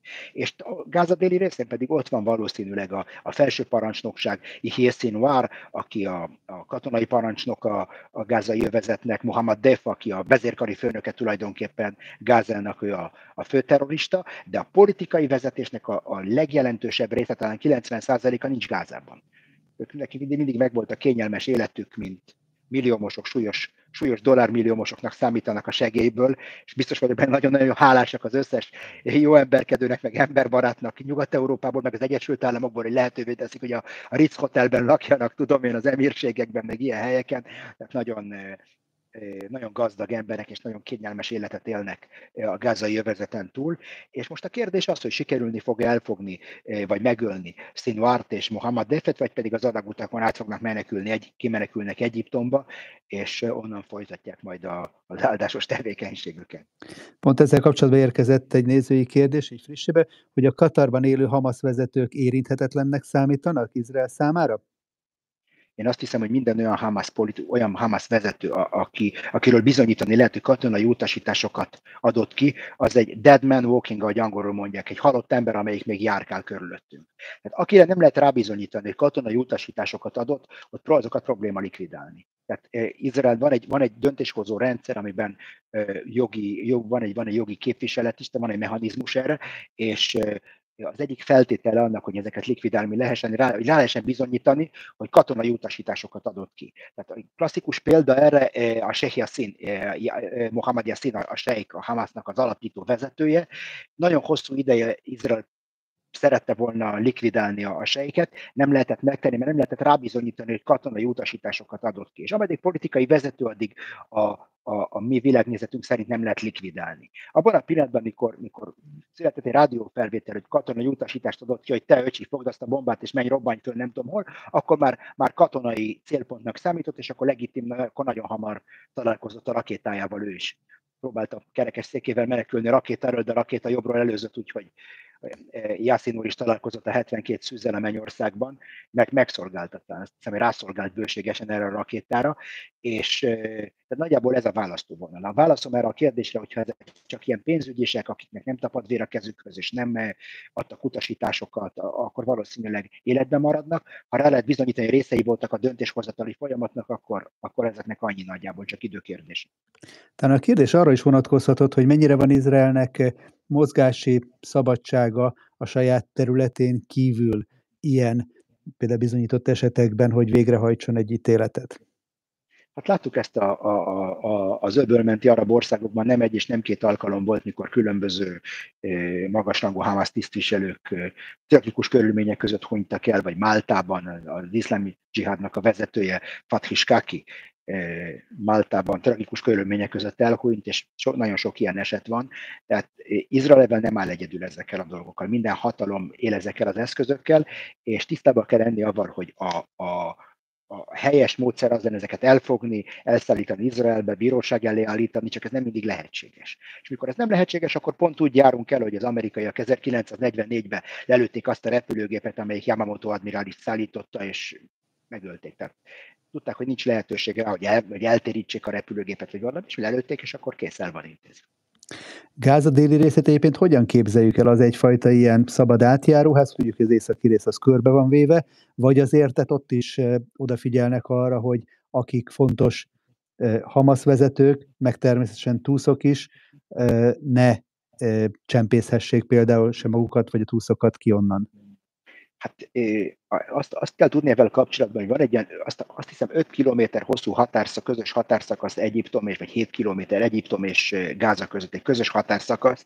Ez az, amit az izraeli hadsereg a Philadelphia útnak hív. Valamikor a, hadsereg, a hadseregünk ott volt ezen az útszakaszon egyfajta pufferként Egyiptom és Gáza között, utána politikai döntések miatt visszavonták onnan a hadsereget, és azóta gyakorlatilag már csak Egyiptom biztosítja ezt a, ezt a, ezt a határszakaszt. Látjuk, hogy Egyiptom összpontosított egy egész páncélos zászlóajat harckocsikat, hogy megakadályozzák azt, hogy legyen egy ilyen esetleg tömeges áttörés Egyiptom területére Gázából, úgy a lakosok részéről, mint a terroristák részéről, vagy a, a, a, és itt bizonyos esetekben ez és vagy. Tehát az a lakos, amelyik áttör, az lehet, az lehet, hogy nappal egy civil, viszont este pedig veszi a fegyverét és terroristává válik, ezért Egyiptom, ez az egyik oka annak, hogy Egyiptom mindent megtesz, hogy lezárja ezt a határt. A probléma az, hogy ott is vannak alagútak. Gyakorlatilag a Hamasnak az alagút életműve az ott kezdődött ilyen csempész akkor az egyiptomi határon, és nem kizárt, hogy azokon az alagutakon úgy a Hamas vezetői, mint a tuszok egy részét átcsempésztik a sínai félszigetre, és akkor ez egy ilyen végtelenített probléma lesz, amivel még hosszú-hosszú ideig foglalkozni fogunk. Egyiptom partner egyébként, például a sínai félszigeten, hogy ott átfésüljék ezeket az esetleges rejtek helyeket? mint a legtöbb esetben itt is vannak olyan érdekek, vannak, vannak olyan pontok, amiben az érdekei Izraelnek és Egyiptomnak egybevágnak. Például a terror felszámolása úgy Gázában, mint a sínai félszigeten. Tehát nem, remélem nem árulok el evel hadititkot, azt hiszem, hogy ez is publikus már, hogy volt több eset rá, amikor Izrael bérmunkában bombázott egyiptomi területen drónokkal, meg helikopterekkel. Tehát voltak olyan terror célpontok egy, egyiptomi területen, amiket Egyiptom maga nem tudott felszámolni, és akkor megkérték Izraelt baráti alapon, hogy küldjenek már egy drónt vagy egy harci helikoptert, hogy darálja be őket, és ez egy közös érdek. Van egy nagyon súlyos érdekellentét Izrael és Egyiptom között, ami a gázai lakosságot illeti egyiptomiak szempontjából egy, egy, egy gázai menekültet nem akarnak befogadni. Tehát kiállnak a, a nyugat kötelessége mellett, hogy befogadjon végtelen számú menekültet a közel-keletről. Ők maguk, mint a legtöbb arab ország, egyetlen árva e, e, palesztin menekültet sem akarnak befogadni, egyet se. Nem akartak beleegyezni a kettős állampolgársággal rendelkező gázai palesztinok Egyiptomon keresztül hagyják el Gázát. Tehát még ezt ebbe se akartak beleegyezni, annyira tartanak a terrorveszélytől, és attól is tartanak, hogy Izrael átrakja a nyakukba ezt a palesztin problémát Gázából, és keletkezik egy új Gáza a sínai félszigeten. Tehát Egyiptom számára a legszörnyűbb dolog, ami történhet, az, hogy a gázai lakosságot Izrael előzi, a terület üresé válik, és az egyiptomi oldalon pedig lesznek ilyen, lesz egy kétmilliós menekült város, vagy menekült tábor, amikről ők kell gondoskodniuk, és nyilvánvaló, hogy ezt nem akarják. Ilonka, de mások is kérdezték azt, hogy milyen elképzelések vannak a háború után Gázára vonatkozóan Izrael gyarmatosítani akarja, vannak ilyen megfogalmazások is, annektálni, alig várja már, hogy újra Gáza fölött uralkodhasson, vagy van valami fajta élhető, megvalósítható elképzelés? Itt is csak azt tudom mondani, gondolkodunk, gondolkodunk a józan paraszti észre. Én nem hiszem, hogy a karmelitában valakinek megdombatja a szívét annak a lehetősége, hogy két millió ilyen ágrólszakatról gondoskodjon, akik terroristák és bűnözők, és még a Hamas rémuralma se volt képes teljesen eh, keményakú népet eh, eh, gatyába rázni, akkor most, most akkor nekünk kelljen gondoskodni erről. Hát én nem hiszem, hogy van olyan ország a világon, akinek ez lenne az álma, hogy ezekről az emberekről gondoskodjon, vagy ezek fölött az emberek fölött uralkodjon. A tény az, hogy senki nem akarja Gázát. Tehát Egyiptom, mikor egyiptomi katonai megszállás alatt volt Gáza 1949-től egészen 1967-ig, Egyiptom egy percig nem gondolta, hogy állampolgárságot kéne adni a, a gázaiaknak, és megakadályozta azt épp úgy, mint majd a gázaiak szabadon lófaráljanak Egyiptomban mikor Izrael foglalta el Gázát, eh, Izrael se gondolta soha annektálni Gázát. Izrael, amit akart annektálni 67-ben, Kelet-Jeruzsálemet, azt abban a pillanatban annektálta. De voltak területek, mint például Cisjordánia, amiket nem akart, és mai napig se akar, akar annektálni, és Gázát teljesen egyértelmű volt, hogy nem akarjuk bekebelezni, és gondoskodni ott a, erről a problémás, problémás lakosságról. Én azt hiszem, hogy Izrael egyetlen egy dolgot akar Gázát, Gázát. Az, hogy ne legyen, ne legyen probléma velük, hogy, ne, ne, ne, hogy onnan ne fenyegessen minket senki. De amikor van egy házban, egy társasházban van egy renitens lakó, akkor nem, akarjuk, nem akarunk uralkodni fölötte, nem akarjuk megölni, nem akarjuk, nem, csak azt akarjuk, hogy, hogy lenyugodjon, vagy a rendőrség vigye el, vagy az elmeosztály, valaki nyugtassa le, és akkor lehessen nyugodtan élni ebben a házban. Közel-kelet, közel-kelet is egy ilyen társasház. Senki nem akar egy bolondot, vagy egy, vagy egy alkoholistát szomszédnak. Azt akarjuk, hogy csendben, nyugodtan folyjon, folyjon az élet ebben a társasházban. És Izrael csak ennyit akar Gázatól, semmi más. A területnek nincs semmilyen értéke, nincs semmilyen természeti kincs, egy nagyon kis területről is van szó.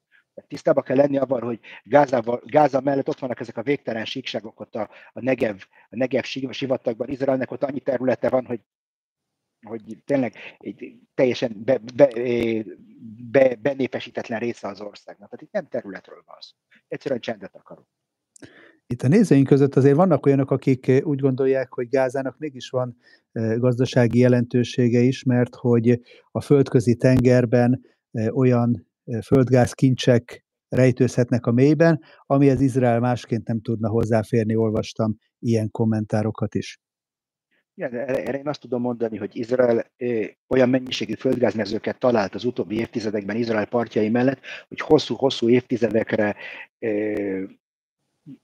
hosszú-hosszú évtizedekig még csak el se kezdhetjük ezeknek a kiaknázását. Olyan sok földgázról van szó, hogy egy, egy ilyen földgázmezőt most az előző izraeli kormány átpaszolt, átpaszolt Libanonnak, hogy, hogy nekik is legyen földgázuk mondjuk úgy, és gyakorlatilag módosítottuk a, a határt a két ország között, a tengeri határt, hogy Libanonnak is jusson ebből a gázmezőből, hogy ki tudják aknázni. Izraelnek erre nincs szüksége. Tehát Izraelnek rengeteg földgáza van ott a földközi tengerben, nem tudom mennyire gazdaságos most kiaknázni ezeket az összes ilyen földgázmezőt, jelenleg kiaknázás alatt van már két vagy három ilyen mező, és ugyanakkor nagyon számottevő gáz, gázpalarétegeket találtak a Jeruzsálemi hegyekben, tehát ez, ez nem egy megfontolás. És én megint, megint óva intem az európai embert attól, hogy minden a kőolajra vezessen vissza, minden pénzre vezessen vissza. A közel-keleten ezek fontos dolgok, de nem ez a fontos.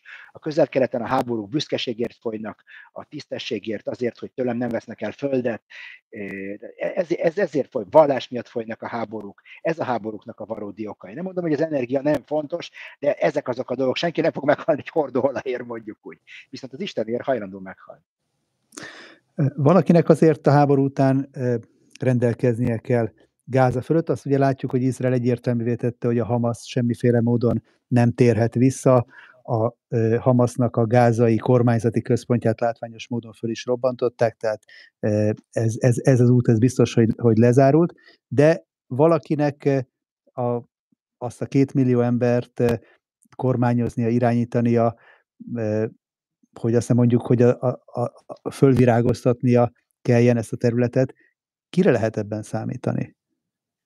Ez egy igen-igen jó kérdés, és ebben, ebben kapcsolatban nem, nem vagyok túlzottan optimista. Tehát, ha megkérdezzük a, ezeket a, a veterán békecsisztárokat, akik már, tudom én, 1994 óta, 93 óta, vagy talán 1982 óta csinálják, vagy 79 óta csinálják a békét a közel-keleten, van egy pár ilyen figura, akiket úgy fognak elvinni, majd a békekalam fogja elvinni őket a temetőbe, azóta csinálják a békét. Ők azt mondják, hogy hát van egy palesztin autonómia, majd ők átveszik az uralmat, és ez egy ilyen formalista válasz.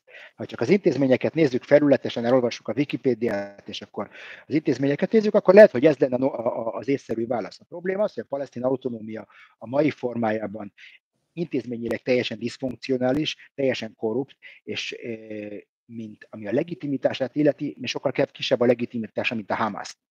Hát ha most választások lennének a palesztin autonómiában és Gázában, akkor a Hamas torony magasan vinne a pálmát a, a Fatah és a többi szervezet előtt. Tehát ez, ezért gondolom azt, hogy ez a megoldás, én nem látom a palesztin autonómiát eh, a jelenlegi formájában megoldani, megoldani Gáza problémáit, és vannak, akik azt mondják, hogy ennek a, ennek a Hamas támadásnak Izrael ellen tulajdonképpen a célja nem is Izrael volt, vagy nem, főleg nem Izrael volt, hanem eh, meg akarták oldani a palesztin autonómiának a problémáit. Egyszerűen egy olyan folyamatot akartak beindítani, ami a palesztin autonómia összeomlásához vezet, és a Hamas egy Hamas hatalom, hatalom átvételhez ott Cisjordániában is. Vannak ilyen elméletek is.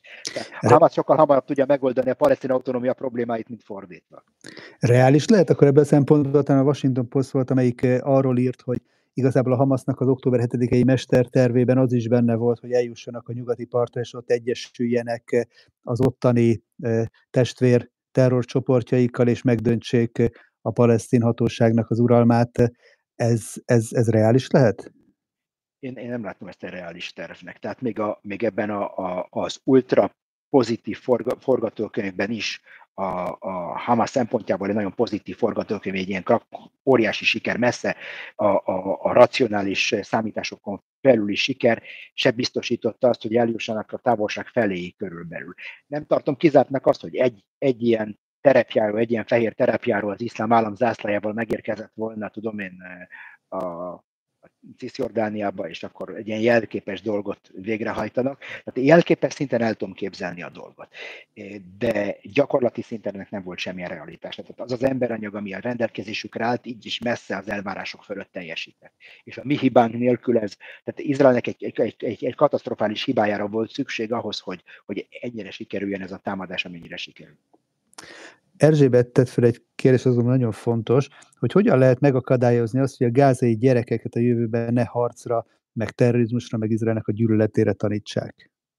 Igen, épp ezt szoktam mindig, mikor megkérdeznek, és akkor mi lesz a jövőben, és akkor mindig azt szoktam mondani, a jövőt azt, azt pontosan tudjuk, meg kell nézni a tankönyveket, ami ma van a tankönyvekben, az lesz 15 év múlva. Tehát ilyen szempontból ne, ne, ne legyünk meglepve. Tehát senki nem mondhatja azt, hogy, hogy 15 év múlva, hogy hű, de meglepte valami, ami történt. Mert tudjuk pontosan, a jövő bele van írva a tankönyvekbe.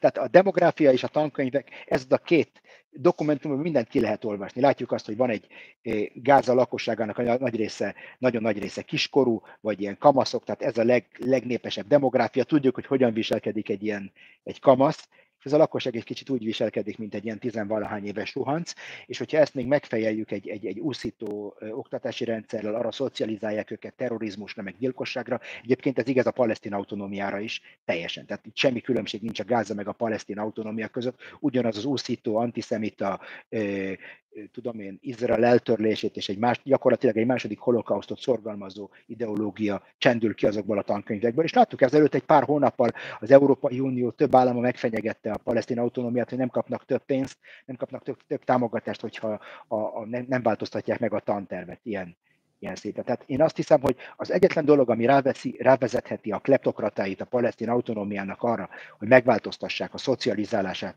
a fiatal generációnak, az az, hogy azt mondják, hogy egyszerűen nem kaptok több pénzt.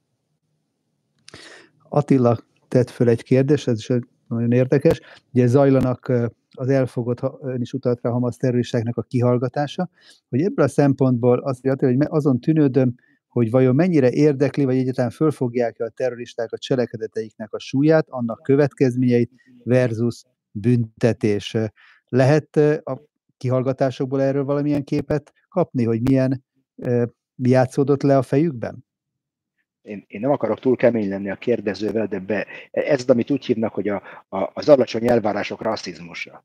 Hát itt felnőtt emberekről van szó, akik nem gyerekek csináltak ezt az akciót, hanem felnőtt emberek csináltak ezt az akciót, és azért, mert nem európai nyelvet beszélnek, arabul beszélnek, nem jelenti azt, hogy tökkel ütöttek, és nem jelenti azt, hogy nem tudnak különbséget tenni a jó és a rossz között. Tehát az iszlám neveltetésüknek, az iszlám vallásnak az egyik alapja az, hogy ilyet nem csinálunk. Tehát pontosan tudják, hogy a, az iszlám eh, szokásai, meg az iszlám háború törvényei is tiltják ezeket a dolgokat. Tehát nincs ebben semmi új, erre nevelték őket. Tehát ezt, ezt ők tanulták, hogy ilyet nem szabad csinálni. Ilyet nem szabad csinálni, nincs ebben semmi új. Tehát pontosan tudják, mik a cselekedetei, mik a cselekedeteiknek a, a következményei, és euh, én azt hiszem, hogy az egyik legnagyobb hiba, amit elkövethetünk, hogy infantilizáljuk a, a, az ellenfelet. Nem tudom, hogy van egy ilyen, ilyen szó a magyar nyelvben, amit angolul úgy hívnak, hogy agency. Tehát a képessége valakinek arra, hogy hatást gyakoroljon a sorsára ez, a, ez, ez, ezt fejezi ki, ez az agency, ez az angol szó, hogy igenis befolyást tudnak gyakorolni a sorcsukra. És nekem sokszor úgy tűnik, mikor nagyon intelligens európai emberek, néha úgy állnak a palesztinokhoz, mint hogy teljesen passzív játékosok lennének, akikkel történik a történelem, csinálják a történelmet, hanem egy szenvedő alanyai a történelemnek, akiknek semmilyen ráhatása nincs. Ez előző ez nem így van, ez egyáltalán nem így van. Itt egy, egy, egy, egy komoly és büszke népről van szó. Láttuk, hogy nem lehet őket pénzzel megvásárolni, megvan a saját büszkeségük, megvannak a saját céljaik. Ugyanakkor ez, ez azt mondja, tisztában is kell lenniük a cselekedetei következményeivel. Tiszteljük meg őket abban, hogy, hogy, hogy, hogy egyenlőként tekintünk rájuk, és nem valami alacsonyabb rendű életformára, amelyik nem képes különbséget tenni jó és rossz között. Éva kérdezi azt, hogy a gázai kórházban vannak olyan koraszülött csecsemők, akiknek a szüleik meghaltak, ezek szerint. Mi lehet az ő sorsuk? Nyújt-e Izrael valami fajta támogatást általában a betegek, rászorultak számára? Vannak-e az izraeli hadseregben erre fölkészült személyek? És tisztában kell lenni avval, hogy Izrael ennek nagyon fontos megőrizni a legitimitását. Tehát ez a katonai akció, ennek az akciónak a, ez egy olyan, a katonai akció egy olyan törpe, amelyik egy, egy, egy, egy, egy humanitárius óriásnak a vállán ül, mondjuk úgy. És hogyha az óriás összeomlik, egy agyaglábú óriás lesz összeomlik, akkor a törpe nagyon magasról fog leesni. Tehát Izraelnek mindent meg kell tennie a, a, a, azzal kapcsolatban, hogy ne keletkezzen egy humanitárius katasztrófa, hogy ilyen képek ne járják be a világot, hogy az a csecsemő ott éhen hal az inkubátorban, vagy borzal, ilyen borzalmak. És ezért láttuk azt, hogy mikor a gázai kórház igazgatója azt mondta, hogy elfogyott a gázolaj a kórházban, valaki mondhatta volna neki, ott van a bombás autóra, lehet szívni belőle a gázolajat. Tehát az még mindig ott parkol, tehát nem akarok neki tipeket adni, gondolom. Tudja ezt magától is, hogy ott parkolt az az autó.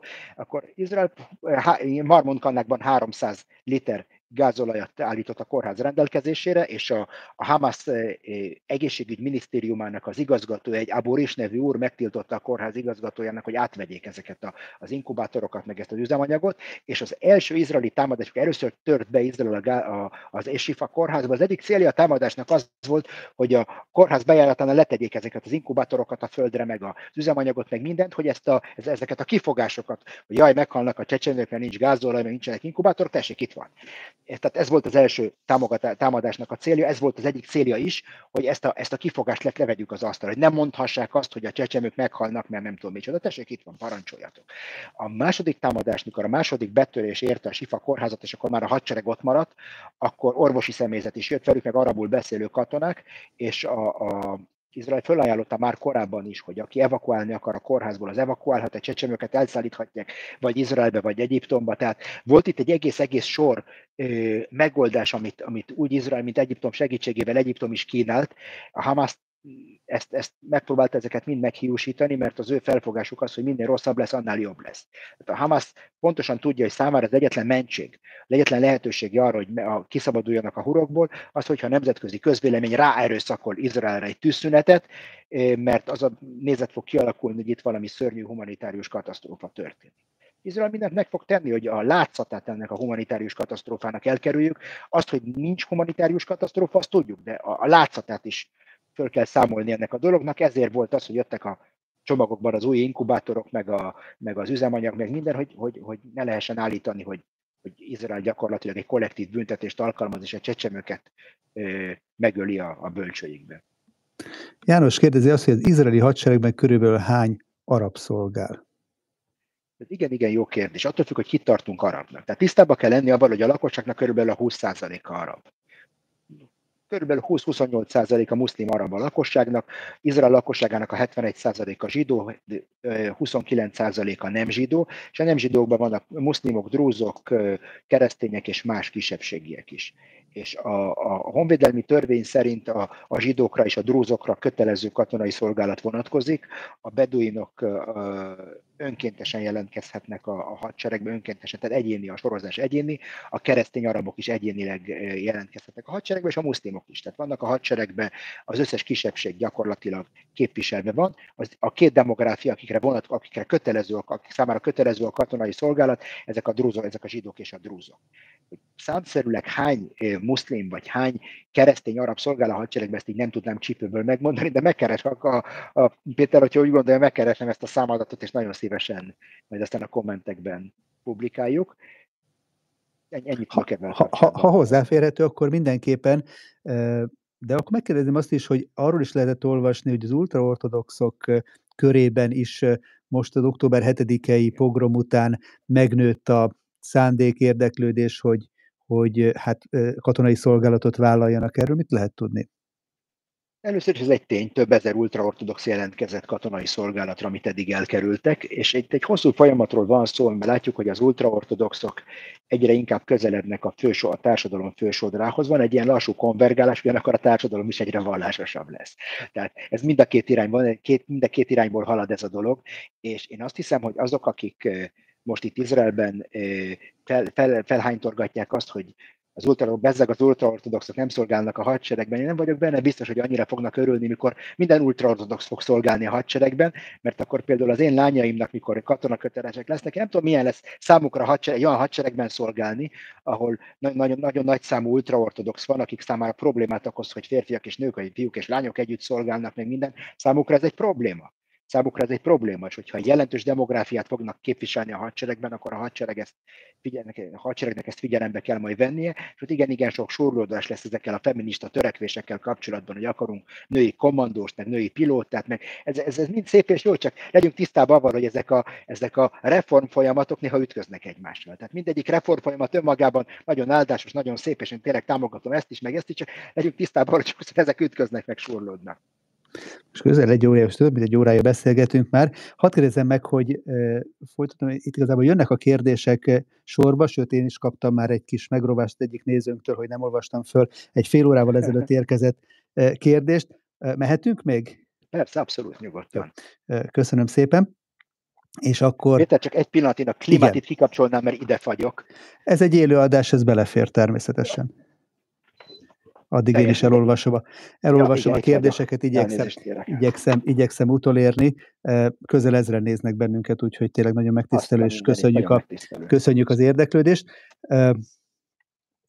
Gábornak a kérdése az, hogy jelentkeztek-e már Gázából olyanok, akik információt szolgáltattak a túszok hollétéről, van-e valamilyen közreműködési hajlam, gondolom konkrétumokat nem tudom mennyire lehet megosztani, de, de hogy van-e ilyen volt-e ilyen próbálkozás, és van-e rá valami fajta pozitív reakció? Péter lelőtte a poénomat, én éppen nyelvem hegyé volt, hogy azt mondja, a Kóni Józsi telefonált Gázából ezelőtt 5 perccel, hogy mondja, hogy a függe alatt ott ülnek a terroristák, és csak küldje már a rakétát. Hát, nyilvánvaló, hogy van egy, van egy komoly hírszerzési lefedése, van két fő orgánum Izraelben, akik ügynököket futtatnak Gázában, az egyik a, a Sinbetnek a, a, a koordinátorai, úgy hívják ezt a beosztást, akiknek, akik, ők futatják ezeket az ügynököket, ez a szakmájuk tulajdonképpen, és van egy katonai alakulat, akik szintén ugyanezt egy ebben párhuzamos munkát folytatnak. Mi a különbség a két hírszerző szerv között, hogy az egyik, az egyik inkább terrorelhárítással foglalkozik, a másik inkább katonai információkat gyűjt, és a, vannak ezek az informátoraik ott Gázában. Látjuk, hogy nem vízhatlan ez a dolog, mert sikerült ezt a meglepetést elérni, viszont én azt hiszem, hogy minél jobban meggyengül a Hamas, annál inkább nő a kísértés arra, hogy, hogy kollaboráljanak Izraellel a helyi, azok a helyi lakosok, akik nem akarnak, javítani akarnak az életükön, és igen, számottevő pénzjutalmat is ígértünk mindenkinek, aki, aki információt szolgáltat a tuszok hollétével kapcsolatban. Tehát én azt hiszem, hogy ahogy ez a háború haladni fog, egyre, egyre több ilyen, egyre több információ fog befutni a dolog természeténél fogva, mikor a hírszerzők ott vannak a telepen, és ott haladnak a, a harcoló csapatok mögött, és beszélgethetnek a helyi lakosokkal, meg kihallgathatnak hadifoglyokat ott, ott a helyszínen. Ez rengeteg információt generál, és akkor nagyon fontos az információkat minél hamarabb felhasználni, minél hamarabb akciókat gerjeszünk ezekből az információkból, még további foglyokhoz vezetnek, azokat is ki lehet hallgatni, és akkor ha ezt elég föl tudja gyorsítani az ember a dinamikáját ezeknek a dolgoknak, akkor nagyon számottevő sikereket lehet elérni, és itt nem csak emberi hírforrásokról van szó, hanem például számítógépekről is. Tehát mikor bejön egy információ, hogy a Kóniózsi otthon tart, tudom én, egy, egy, egy, egy atombombát a lakásában, ott gáz alsón, akkor rajta ütnek, akkor elviszik a számítógépeit is. És akkor vannak olyan hírszerzők, akik a számítógépes anyagokat dolgozzák föl, kinyitják a számítógépeket, tudnak, vannak arabisták, akik el tudják olvasni a szövegeket, tehát ott helybe ezt az információt feldolgozni, minél hamarabb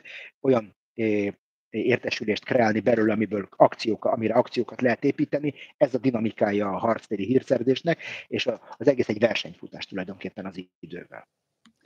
Péter kéri, hogy uh, idézzem, amit írt. Azt mondja, hogy az előzőhöz kapcsolódva, hogy Vladimir Putyin mondta egyszer a terroristákról azt, hogy mi nem ítélünk el senkit, mert az ítélet az örökkévalói, hanem egyszerűen elküldjük hozzá ezeket az embereket. Nem tudom, mennyire hiteles ez a idézet, de mindenképpen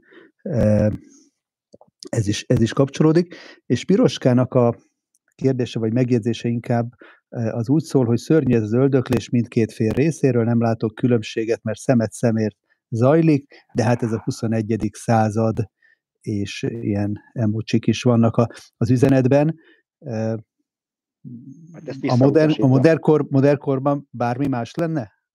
Nem, én azt hiszem, hogy ezt, ezt én teljesen visszautasítom. Tehát van fél, van egy fél, akit megtámadtak, és voltak itt atrocitásokat követtek el szánt szándékkal, nem véletlenül, nem véletlenül bombázt, nem véletlenül jött valaki, és véletlenül megerőszakolt egy nőt, vagy véletlenül berakta a csecsemőt a sütőbe, vagy véletlenül lemészárult egy családot, ezek nem tévedések. Tehát van egy különbség, a, a, a, azt hiszem, hogy a, a polgári jog is különbséget tesz a, a, a gondatlan emberülés meg a gyilkosság között. Azt hiszem, hogy ezt mindezt mindenki föl tudja fogni. Tehát nem kell ahhoz valaki háborús szakértő legyen, hogy, meg, hogy megértse azt, hogy még a polgári törvény is különbséget tesz a gondatlanságból elkövetett emberülés és a, és a gyilkosság között. És amit látunk, ez a különbség nagyjából Gázában. Én nem mondom azt, hogy, hogy nincsenek ártatlan áldozatai az izraeli támadásnak, de ezek járulékos áldozatok, nem ők voltak a célpont. Viszont aki betör egy családnak a házába, és akik most hallgatnak minket, ők is a saját lakásukban ülnek általában a családjuk körében, és most képzeljék el, hogy valaki egyszer csak rájuk rúgja az ajtót, és akkor onnan az életük már, ami marad belőle, az, az, a pár perc vagy pár óra drasztikusan megváltozik, és igen, mozgalmas percek és órák elé néznek, mielőtt üvöltve halnak meg, mondjuk úgy. Tehát e között és a között, hogy becsapódik egy bomba, megöl 5-6 terroristát, és mellette meg meghal 5-6 civil is, ami szintén egy tragédia, én azt hiszem van egy komoly erkölcsi különbség. És aki nem látja ezt az erkölcsi különbséget, szerintem az, az gondolja át még egyszer a dolgokat gondolják még egyszer a dolgokat, mert azt hiszem, hogy itt egy, itt egy igen komoly nyomdahiba van, ha nem látjuk ezt. Érkezett korábban egy kérdés, hogy hogyan látják Izraelből az Izrael melletti, meg elleni tüntetéseket. Ugye volt az elmúlt héten Washingtonban egy nagy, több százezeres Izrael párti, Izrael támogató nagygyűlés, London meg egy pont ellentétes. Hogyan látják önök a nemzetközi megítélését a háborúnak? Ami igen meglepő volt, hogy a, a, az úgy volt, hogy október 7-én, az egy szombati nap volt, volt egy megtörténtek ezek az atrocitások, és a következő dolog az volt, amit láttunk a hírekben, Izrael ellenes tüntetés. Izrael még nem csinált semmit, még nem bombáztunk, nem csináltunk még semmit, és már kezdődtek az Izrael ellenes, ellenes tüntetések és a Hamas támogató tüntetések. Tehát ez az első dolog, amit szeretném volna elmondani, kicsit furcsa. Kicsit furcsa. Tehát az áldozat ellen tüntettek. A második dolog pedig az, hogy nem vagyok benne biztos, hogy ezek a tüntetések különbséget tesznek a között, hogy most a, a palesztinok jogáért tüntetünk, hogy saját államuk legyen, amit én teljesen meg tudok érteni. Teljes. Nem, nem gondolom, hogy a palesztinoknak kevesebb joga lenne államhoz, mint bármelyik másik népnek. Ugyanakkor, eh, hogy emellett tüntetnek, vagy pedig a Hamas mellett tüntetnek, vagy pedig azt mondják, hogy a zsidókat a gázba. Igaz, ilyen is volt eh, eh, Ausztráliában és egy több európai városban, tehát egyszerűen genocidiumra szólítanak föl, és hogyha valakit, valakit ez nem érint meg elég érzékenyen, akkor a zsidót helyettesítse be magyarral, vagy a a hotentottával, valahogy tanultuk, hogy mindig a hotentotát kell használni. Tehát a hotentottával, vagy bármilyen más néppel nem hangzik jól. Tehát, hogyha azt mondjuk, hogy vagy, vagy egy bizonyos magyarországi kisebbséggel, akiket igen sok kritik, igen sok támadást ért, tehát helyettesítsük be a zsidótával, hogy hangzik Magyarországon. Az, hogy azokat küldjük a gázba, szerintem nem hangzik jól. Nem vagyok benne biztos, hogy Magyarországon van olyan ember, aki kimenne és így tüntetni. Nem, nem, nem tudom elképzelni, magyar tüntetők ilyen, ilyen dolgokat kiabáljanak Magyarországon. De fejlett nyugati világban úgy látszik, hogy ez teljesen, ez úgy elmegy, elfogadható. És így látjuk ezeket a tüntetéseket. Tehát nagyon érdekes dolog, hogy nagyon sok izraeli volt, aki tüntetett a palesztinok joga mellett, hogy legyen egy saját államuk. Tehát ebben, ebben vannak, akik azonosulni tudnak, Izrael lakosságának talán, ha nem is a fele, de egy olyan 20 százalék talán tud azonosulni ebben a, ezekkel a tüntetésekkel. De mikor valaki amellett tüntet, hogy egy, egy népet elgázosítsanak újra, vagy hogy egy terrorszervezet, ki tüntetne az iszlám állam mellett? Hogy nézne az ki, hogyha mondjuk augusztus 20-án, mikor, mikor a magyar nemzet nézi a tűzijátékot,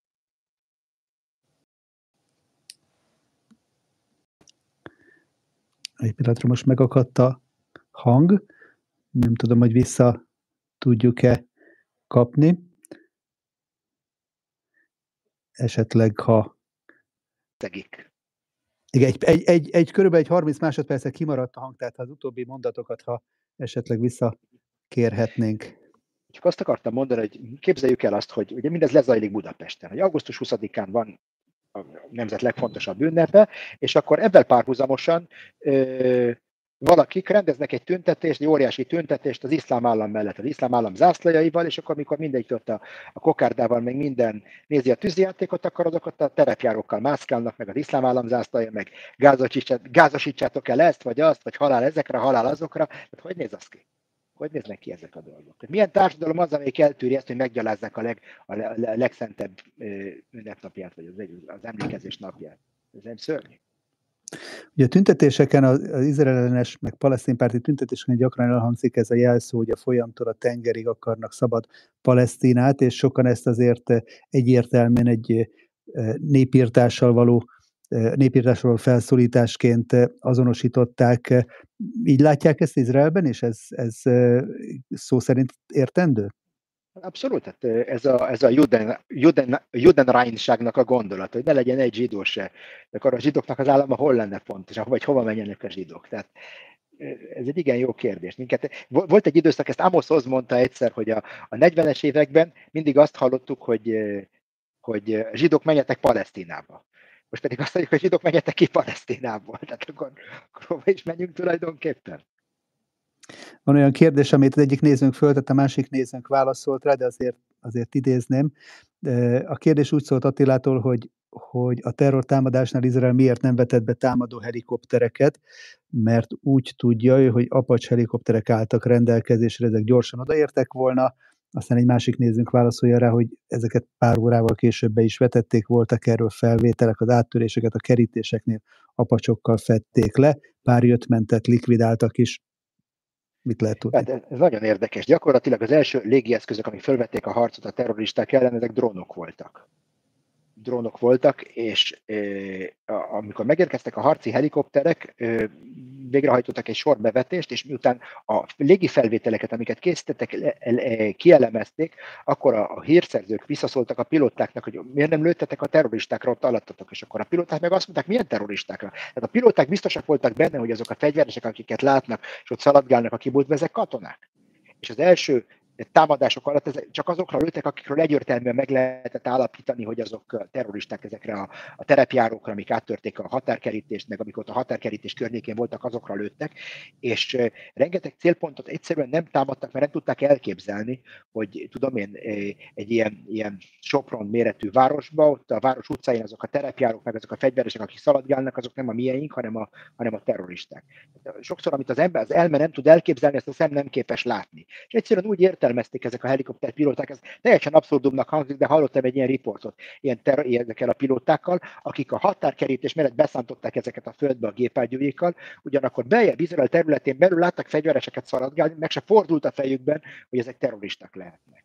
Tehát én csak ezt tudom ebben kapcsolatban mondani, és én tudom, hogy rengeteg konteó lesz ebben kapcsolatban, már most hallok mindenféle őrültséget, és tisztába kell lenni egyetlen egy dologgal. Mikor Izrael végre leesett a tantusz, és megértette, miről szól, miről szól ez az egész, akkor az első cél volt ezt az egészet lokalizálni, és körülvenni egy ilyen kordonnal, hogy ne törhessenek be az ország szívébe. És akkor ezt a kordont kezdték fokozatosan összenyomni, és ez időbe tellett. Ezért történt az, hogy a, a leg az, a, Gázához legközelebb álló településekre igen későn ért el a hadsereg, sokszor csak 18 órával később a, a támadás megkezdése után. Ez iszonyatos tragédia, de ez az oka annak, hogy, hogy sokan nem értették, hogy hol van a hadsereg, hol vannak a kommandók, hol van a légierő, hol van minden. Ez volt az oka. Egyszerűen nem értettük az első órákban, mi történik. Rolandnak a kérdése részben már volt róla szó, de fölteszem, hogy létezik egyáltalán Gázában olyan politikus vagy közéleti szereplő, aki normális mederben vezethetné Gázát, akit elfogadnának a palesztinok, és nem kooperálna terrorista szervezetekkel? Hát Gázában gyakorlatilag most már egy, most egy diktátor kerestetik. Egyszer egy másik diktátor kerestetik. A közel-keletnek ez a két üzemmódja van, vagy diktatúra, vagy anarchia, és van is egy van is egy jelöltünk erre a beosztásra, pontosabban a palesztinoknak lenne egy, egy jelöltje, egy gázai úriember, aki jelenleg az emírségekben él, úgy hívják, hogy Mohamed Dahlan, ő egy gázai születésű híres terrorista volt, hosszú-hosszú éveket töltött izraeli börtönökben, és utána pedig ő lett Arafatnak a, a gázai erős embere, mondjuk úgy, vagy a beriája. És ő, ő pacifikálta gyakorlatilag Gázát, ő próbált elnyomni ezt a Hamaszt is, a Hamas terroristáit, és nem sikerült neki a végén, a Hamas megpucsolta megpucsolta a, a palesztin autonómiának az uralmát, és akkor Daflan elmenekült az emírségekben, természetesen, hogy a palesztin politikusokhoz illendő multimilliómos vagy milliárdos a sok segélypénzből mondjuk ő se, ő se fog szegényen meghalni, és, meg, és ő, ő lehet az egyik ilyen személyiség, aki esetleg átveheti az uralmat Gáza fölött is, akinek megvan a, a, a, az autenticitása is, mert egy helyi, tehát helyi születésű hús a húsukból, vér a vérükből, és megvan hozzá kegyetlensége is, és megvan az a, a, a személyes tapasztalata, hogy ezt végre tudja hajtani. Tehát én, én benne látom azt, aki, aki, aki képes lenne ezt, ezt megtenni. És lehet tudni, hogy ő egyébként hajlandóságot mutatott erre? Mikor először kérdezték, elzárkozott tőle, azt mondta, hogy hallani is akar erről az egészről, majd meglátjuk. meglátjuk. Vannak kérdések, amelyek Izrael határain kívülre is vonatkoznak, például az, hogy elindítható a Irán egyfajta deradikalizációs úton azzal, ha gazdaságilag rákényszerül Izrael együttműködni, vagy ez egy túl nyugatos, rózsaszín felhős elképzelés? Iránban egy rendszerváltozásra van szükség, ennyi az egész. Ezt igen egyszerűen meg lehet válaszolni. Ameddig nem lesz egy rendszerváltás Iránban, addig nem fogunk látni semmilyen számottevő változást, és még azt se tartom elképzelhetetlennek, hogy az egyenruhások, az iráni forradalmi gárda be fogják áldozni ezt, ezeket, ezeket az ajatollákat, ezt a vallási vezetést, hogy Iránt átalakítsak egy katonai diktatúrába, hogy átmentsék az uralmukat. Tehát lehet, hogy ez lesz az az iráni forradalom, amit látni fogunk, nem egy demokrata forradalom lesz, hanem egy katonai pucs lesz, amivel az iráni forradalmi gárda megpucsolja a vallásos főnökeit. Itt közben az előző kérdésre, tehát, hogy kivezethetné majd Gázát a háború után, az egyik egy nézői javaslat is, hogy Mossab Hassan Youssef ugye a Hamas alapítójának a fia, a zöld, zöld herceg. E, mit gondol erről? Nem, hát e, a zöld herceg nem egy politikai figura, ő egy média figura. Azt hiszem, hogy ő annyira, e, annyira azonosult Izrael, meg az izraeli Izrael céljaival, meg értékeivel szerint én nem, nem, nem tartom elképzelhetőnek. Egy nagyon érdekes történet. Érdemes elolvasni a könyvet is, nem csak a filmet, vagy ezekon érdemes elolvasni a könyvét is. Egy nagyon szép történet valahol, kétségbejtő történet is. Tehát mikor valaki elmeséli, hogy hogy néz ki belülről, hogy néznek ki ezek a börtönök, hogy a börtönöket kik is uralják tulajdonképpen. Nem az izraeli börtönörök uralják őket, hanem a Hamas a Hamas meg a, ezek a terrorista frakciók uralják a börtönöket, és ezek a véres leszámolások egymással a, a különböző szervezeteken keresztül, és milyen terror államok jönnek létre a börtönön. Milyen érdekes, hogy a Hamas még a börtönben is azonnal kialakítják a saját terrorállamait, és a saját követőiket is egy ilyen terror nyomás alatt tartják. Érdemes elolvasni a Zöld Hercegnek a könyvét. Egyszer volt alkalmam találkozni vele, de érdekes figura. Érdekes. Igen, megjelent magyarul is valóban egy, egy izgalmas. Ugye menet közben váltott át, mert eredetileg az apja nyomdokain akart haladni, és benne is volt merényletek előkészítésében. Igen. Igen. Úgy tudom. De kérdezik itt hogy nem, nem Yassin Sheikh alapította a Hamas. Hamasnak több alapítója volt, úgy tudom. Ahmad Yassin, igen, róla beszéltem, ő a, a kerekes székes Sheikh, aki aztán találkozott a rakétájával ott a, a Gázai utcán. Igen, Ahmad, Ahmad Yassin alapította. De a, a zöld hercegnek az apja pedig egy, egy társalapító. Nem, igen, igen, társalapító. Tehát e, e, Hassan Youssef volt az apja a zöld hercegnek, ő a, a, abból a, az ötök, az ötök bandája nevezzük, hogy akik megalapították a Hamaszt, ő volt az egyik. Ő volt az egyik, de, de, de Yassin, e, Ahmad Yassin volt az, aki, ő, ő volt a vezér alakja ennek a mozgalom. Nagyon sokan nem kérdeznek, hanem üzennek mindenféle jót kívánnak önnek, meg azt is üzenik, hogy, hogy Izrael mellett állnak, és és imádkoznak önökért. Hogyan látják most Magyarországot Izraelből? Ugye ezen a héten az izraeli válogatott játszott már egy mérkőzést itt Magyar Stadionban felcsuton, meg fog a hétvégén is. Ezzel kapcsolatban ez úgy eljut a közvéleményhez, vagy, vagy, vagy most annyira kifelé nem tekintenek? Hát az igazság az, hogy Izrael nagyon el van foglalva ebben a háborúval. Tehát ez minden, minden más az ugye a figyelmünkön kívül, kívül van, de akik így érdeklődnek a téma iránt, azok nagyon hálásak Magyarországnak a támogatásért. Tehát látjuk azt, hogy ami nincs, sokszor azt is lehet látni, hogy nincsenek az, ezek az őrült tüntetések, ezek az őrült hőzöngések nincsenek Magyarországon, tehát ezt látjuk, hogy ezek, ezek, a, ezek a dolgok nincsenek, és nagyon hálásak vagyunk ezért. Hát mi is nagyon köszönjük ezt a most már lassan másfél órás Igen élő beszélgetés. Ez egy, ilyen, kell. ez egy ilyen történelmi, történelmi adás volt, hogy tudom, még a Magyarországon nem jelentkezett ilyen élő adással, de ahogy látom a nézőknek a visszajelzését, akár meg is ismételhetjük egy következő Szívesen. alkalommal, mert nagyon izgalmas. Még egy kérdésre szeretnék reagálni, csak én kérdezték többen tőlünk, hogy, hogy mikor lehet majd önt angolul hallgatni, mert hogy erre is lenne igény. Lesz egy konferencia november 27-én itt Budapesten, amelyre igaz, hogy nem személyesen, de távolból be fog jelentkezni a Danube Institute-nak a konferenciája, és ott angolul fog előadást tartani. Majd itt a leírásba beteszem a linket, hogy hogyan lehet a személyes részvétellel jelentkezni a konferenciára, illetve utólag majd itt a heteknek a honlapján az angol nyelvű előadást, ha hozzájárul, akkor nagyon szívesen föltennénk. De bármikor csinálhatunk egy angol nyelvű beszélgetést is, hogyha ha, erre van igény, nagyon szívesen. Why not? Oké, okay, akkor, akkor ezt is felírjuk a bakancs listára. Köszönöm még egyszer a Köszönöm. lehetőséget, hogy beszélgethettünk. Nagyon szép és biztonságos napokat, hétvégét kívánok. Szabad salom, és, és azt köszönjük a, köszönjük a nézőinknek is a lankadatlan érdeklődést. Köszönöm, hogy közel 48 ezeren már a csatornánkra is feliratkoztak. Várjuk Önöket más műsorainkkal is, és akkor élőadásokkal is továbbra is a viszontlátásra. Viszontlátásra áldott hétvégét kívánok!